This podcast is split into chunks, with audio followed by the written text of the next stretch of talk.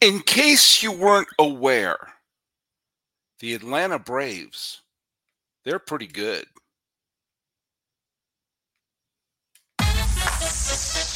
You are Locked On MLB. Your daily MLB podcast. Part of the Locked On Podcast Network. Your team every day.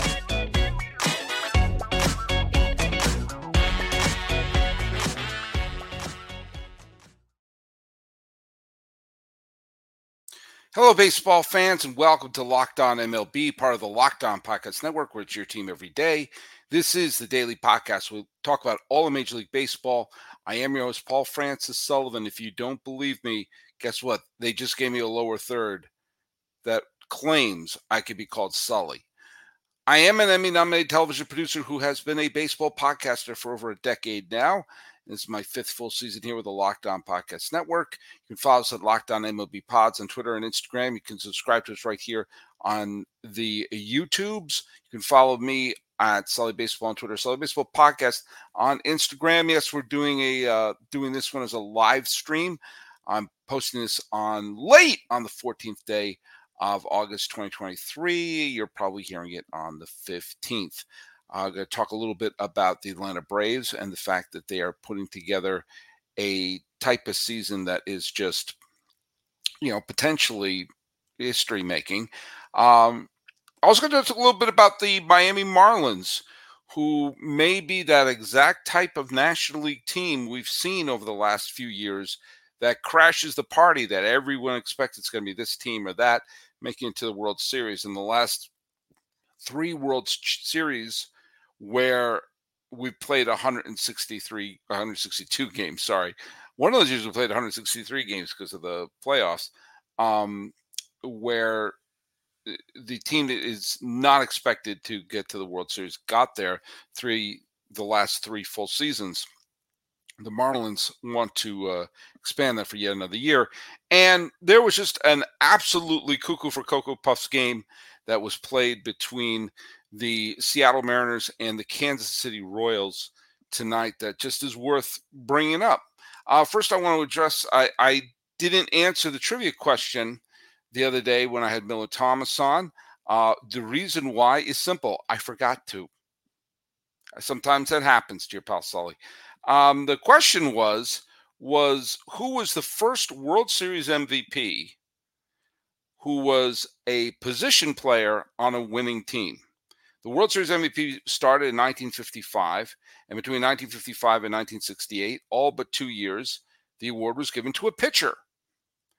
And the first year it wasn't given to a pitcher, it went to Bobby Richardson of the Yankees, but who got it for the losing team. He's the only person ever to win the World Series MVP for the team that lost. So, who was the first position player to win it for a team that won? And Craig Brindle friend of the podcast because he loves to answer them correctly. Uh, he did get it right, and the answer was Frank Robinson, who got the World Series MVP for the uh, 1966 World Series when he hit huge home runs, including in the first inning of Game One against Don Drysdale. The Dodgers were heavily the defending World Series champions, were heavily favored the Baltimore Orioles had never been in World Series before that. Franchise had only been in one World Series ever when they were the St. Louis Browns. And Frank Robinson wound up hitting two key home runs. He had an OPS of 1 2 3 2 in the four game sweep. Now, the ironic thing, at least I find this to be ironic, is that was the first time that the World Series MVP was given to a position player, not a pitcher and that was a postseason that was or a World Series was that was absolutely dominated with pitching. Wally Bunker of the Orioles threw a complete game shutout. Future Hall of Famer Jim Palmer uh, threw a complete game shutout. Dave McNally threw a complete game shutout, including the clinching game four. The uh, Moe Drabowsky pitched six and two thirds innings out of the bullpen, six and two thirds innings of one hit shutout ball where he struck out 11. Um, the only uh, Dave McNally let up two runs in game one, and that was the entire scoring by the Los Angeles Dodgers. So the Orioles held the mighty Dodgers to two runs, and they honored a hitter. So it's strange. But yes, Craig Brindle got it right. It was Frank Robinson won the World Series MVP that year. So there you go. And I'm going to have a another postseason centric uh, trivia question at the end of the show. The Atlanta Braves. Let's just say it, they're the best team in baseball. And if you don't believe it, watch what they did to the New York Yankees. Now, look at these are the New York Yankees because they play in New York and they wear a Yankee uniform, not because they have any of the baggage of championship this or championship that of the past. Uh, if the Yank everything now has to go right for the Yankees to leave Atlanta above 500, and they have Luis Severino pitching tonight. Luis Severino's ERA has an area code in it. He should be designated for assignment because he's he's done. He's done with the capital done. But here's the problem with their pitching staff. Germán suspended for the rest of the year. Um, uh, everyone's hurt with the exception of Cole and Schmidt, and they have to pit. You know, Carlos Rodon back on the disabled list or the injured list. Sorry, Nestor Cortes back on the injured list.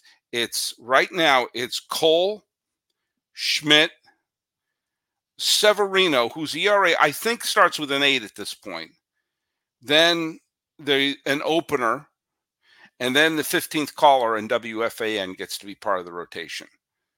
You know, and they ha- they're having old timers day coming up, and Ron Guidry is going to be one of the people at Yankee Stadium.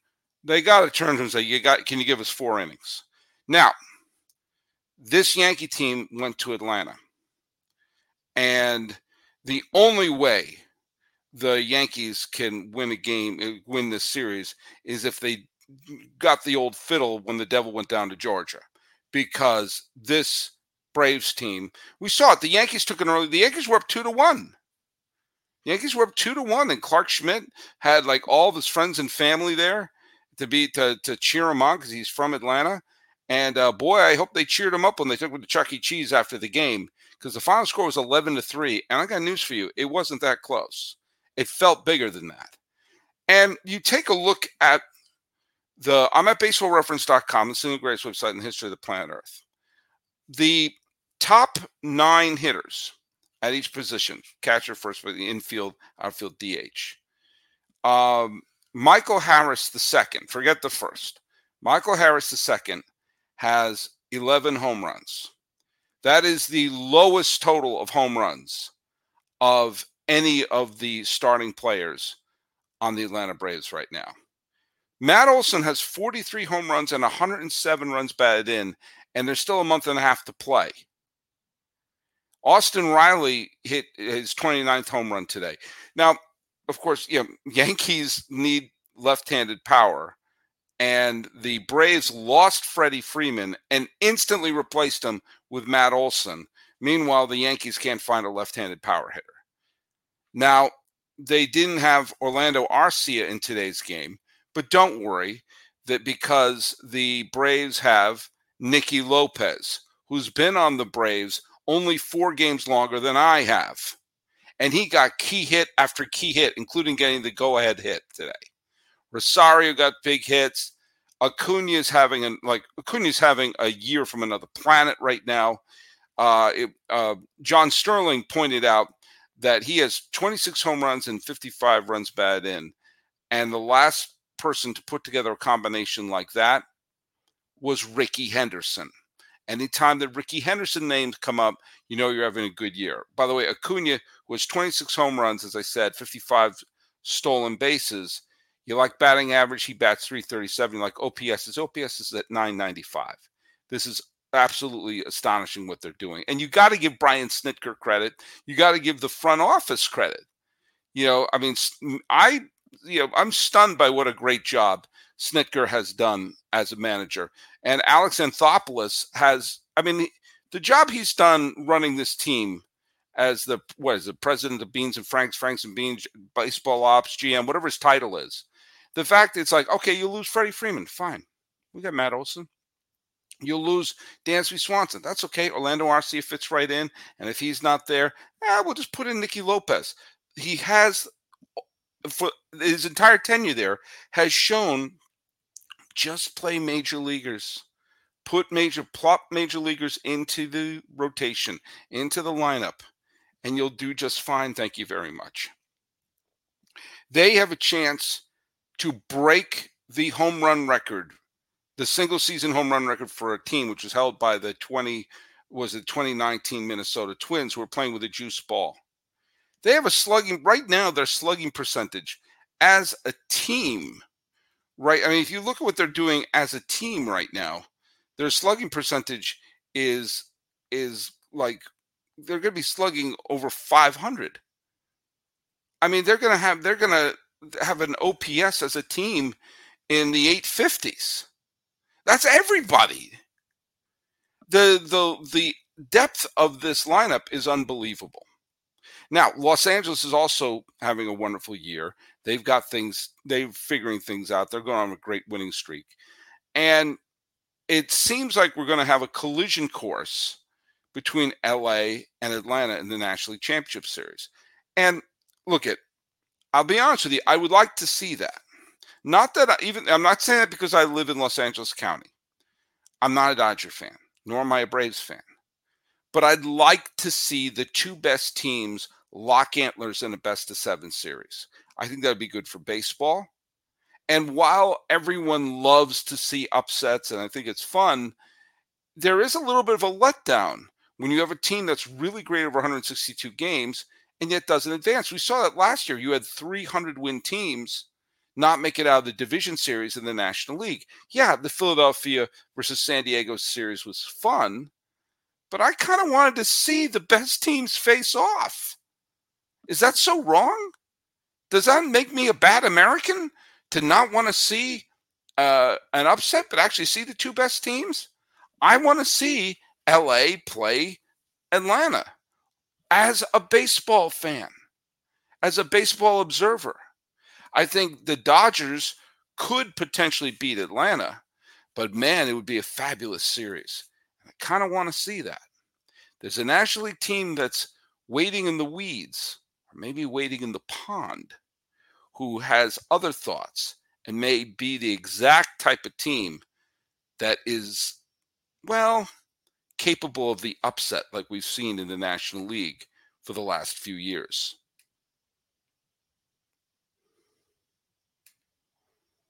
Hey, we had for 4th of July a great barbecue, but in a couple of weeks, it's going to be Labor Day. And that is, to me, the final barbecue of the summer. And I want to get all the best things. I want to get the best burgers, the best sausages, the best fish to put on the grill. And if I'm going to do that, if I'm going to get all that food, that great spread, I'm going to do it and get some cash back with Ibotta. Ibotta gives you cash back on hundreds of grocery items from produce to personal care to pantry goods so you can make sure you're beating inflation no matter what you're purchasing. Either link your loyalty account or upload your receipt after you shop and get your cash back. It's that easy. The average Ibotta user earns 120 bucks per year. That could cover the cost of an entire shopping trip. It could give you cash back for that flight you've been eyeing, that game you've been dying to go to, or the fancy dinner that you've been craving. You can earn cash back at hundreds of brands and realtors too when you start with Ibotta, including Lowe's, Macy's, Sephora, Best Buy, and more. Right now, Ibotta is offering our listeners $5 for just trying Ibotta by using the code MLB when you register. Just go to the App Store or the Google Play Store, download the free Ibotta app, and use code MLB. That's I B O T T A in the Google Play or App Store, or use code MLB. Ibotta for the grill. We've seen the last bunch of years that the National League champion tends to be a team that uh, that's been in up, pulled off the big upset. We saw it with the Washington Nationals. We saw it with the Atlanta Braves in 2021. We saw it with the Phillies last year. In 2019, in both, it's funny, in both 2019 and in 2022, the Dodgers looked like the overwhelming favorites, the absolute overwhelming favorites. But Howie Kendrick hits a grand slam. All hell breaks loose with the Dodgers in 2019. In 2021, the Giants and the Dodgers, they won 107 and 106 games. And of course, they face off in the division series because the because divisions are stupid.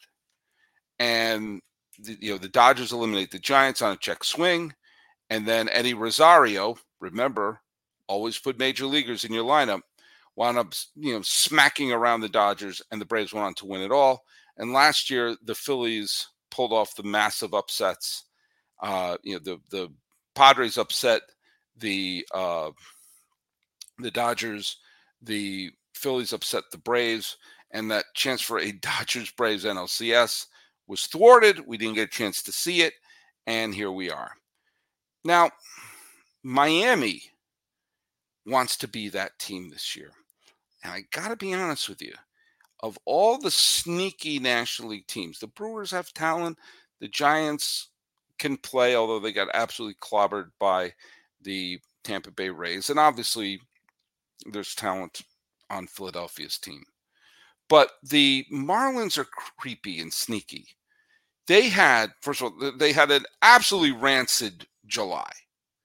And they were a contender for most of the first half. And then they had a horrible July. They fell under 500. They were an afterthought. Peter Pratt's life was awful in Britain with Locked On Marlins. And there you go.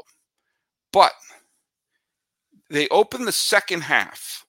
The Marlins opened the second half after the All Star game. They went 5 and 17. They lost 17 out of 22 games.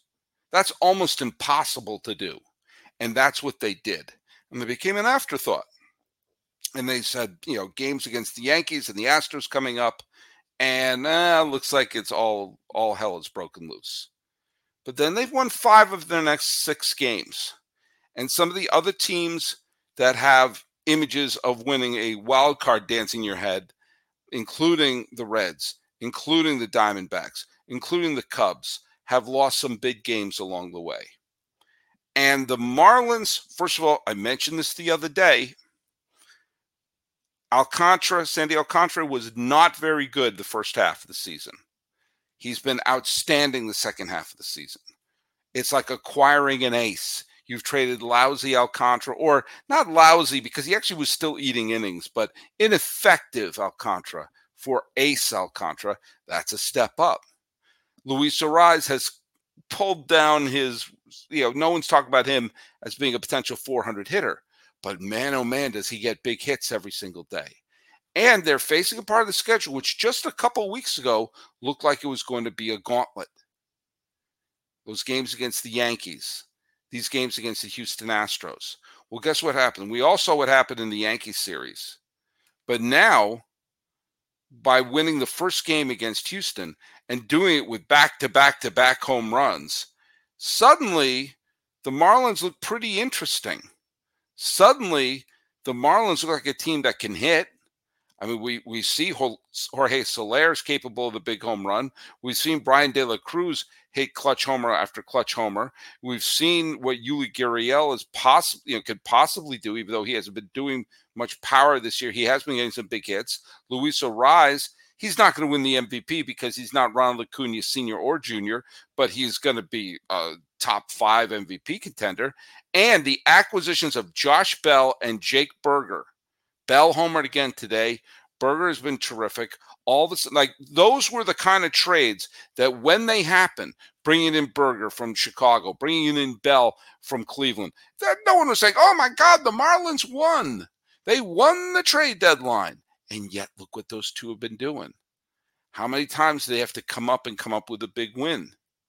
And they've rested Perez, so he's not completely burnt out. We've seen how they can pitch. And especially with Alcantara there, all of a sudden, the Marlins look exactly like the type of team that would be terrifying to play in a short series. Do you want to face them in a short series, knowing you have to face Alcantara twice? Do you want to face Soler and Burger and Luis Arraez and Josh Bell in that lineup? You're not asking them to be 162 games. You're asking them to be in a short series. Dodgers Braves is what I want to see because I love baseball. But you can't help but admire the team that Kim Ng has put together and Skip Schumaker. And oh my God, they fired Don Mattingly and suddenly they could win. Oh, it's going to happen, isn't it? Because every time Don Mattingly is let go from anywhere, that team does well. Oh my God, it's going to happen again. The curse of Don Mattingly. Not the teams, Don Mattingly himself will never participate in the World Series. Oh my God, the Marlins going to win it all this year, aren't they? There's a clear road for it. What did I just say? In a best of five series, let's say Alcantara wins his two games, and then they slug their way to a third win. Then they go to a best of uh, seven series, and Alcantara wins his two games. Uh, Perez wins his game, and then they win a slugfest. It's possible. We've all seen this happen. We've seen it happen the last few years. And you're not asking them to be great over 162. This is a well put together team not for the long haul, not for 162 games, but to get in, punch the ticket, and there you go. Do I think it's going to happen? No, I don't. I do think it's going to be the Dodgers versus the Braves. Did I think the Phillies were going to win last year? No. Did I think the Braves were going to win in 2021? No. Did I think the Nats were going to win in 2019? No. So why are we counting out the Marlins? I'm not saying, I'm just saying. Oh, God. They let go of Don Mattingly, and here we go.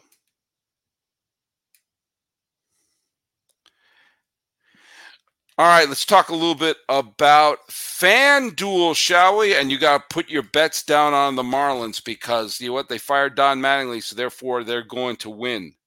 And you've got, oh my goodness, you got so. By the way, if you're going to FanDuel, uh, go bet the over on the Marlins versus the Yankees because Luis Severino is going to be throwing batting practice today. Oh, and guess what? Football season. Football season's about to start. And people, if I'm, I don't really follow football that closely, but I'm under the impression that people like to bet on football games. And FanDuel is giving you a chance to win all season long. Because right now, when you bet on a Super Bowl winner, you can get bonus bets every time they win in the regular season. Just pick any team to win the Super Bowl, and you'll get bonus bets for every victory. You can use your bonus bets on spreads, player props, over unders, uh, more. I don't know. I'm, I'm, I'm, I'm not the one in charge here. So visit fanduel.com slash locked on and start earning bonus bets with America's number one sportsbook. That's fanduel.com slash locked on. Fanduel, America's number one sportsbook. I just want to point out the game of the night – was absolutely cuckoo for Cocoa Puffs. It was between the Royals and the Mariners. And it's funny, the Mariners were on such a tremendous roll. And then they lost those two heartbreaking games. They've now, they, when we go through this, you realize they have lost three straight heartbreaking games. The last two games uh, against Baltimore, which were extra inning losses, and then what happened tonight. And look at the Mariners are still in it. The Mariners are still uh, two games back of Toronto for the final wild card spot. Only one game back in the loss column. So Seattle could very well get it done. But if they miss the playoffs by a single game, you can look back on this week and say, yeah, it was there. That you should have won those games. Now, let's just go over the fact Brady Singer was starting for Kansas City, who's not been having a very good year this year. So naturally, he was throwing a no hitter. I mean, he just was, he was he was just absolutely being super effective the whole game. And Salvador Perez, remember him? Salvador Perez hit a big three run home run early in the game to Kansas City the lead. Bobby Witt Jr., who, wow, he is everything as advertised. did what I think is the most exciting play in baseball, which is the inside the park home run. Because when someone gets the inside the park home run, it's usually because something weird happened.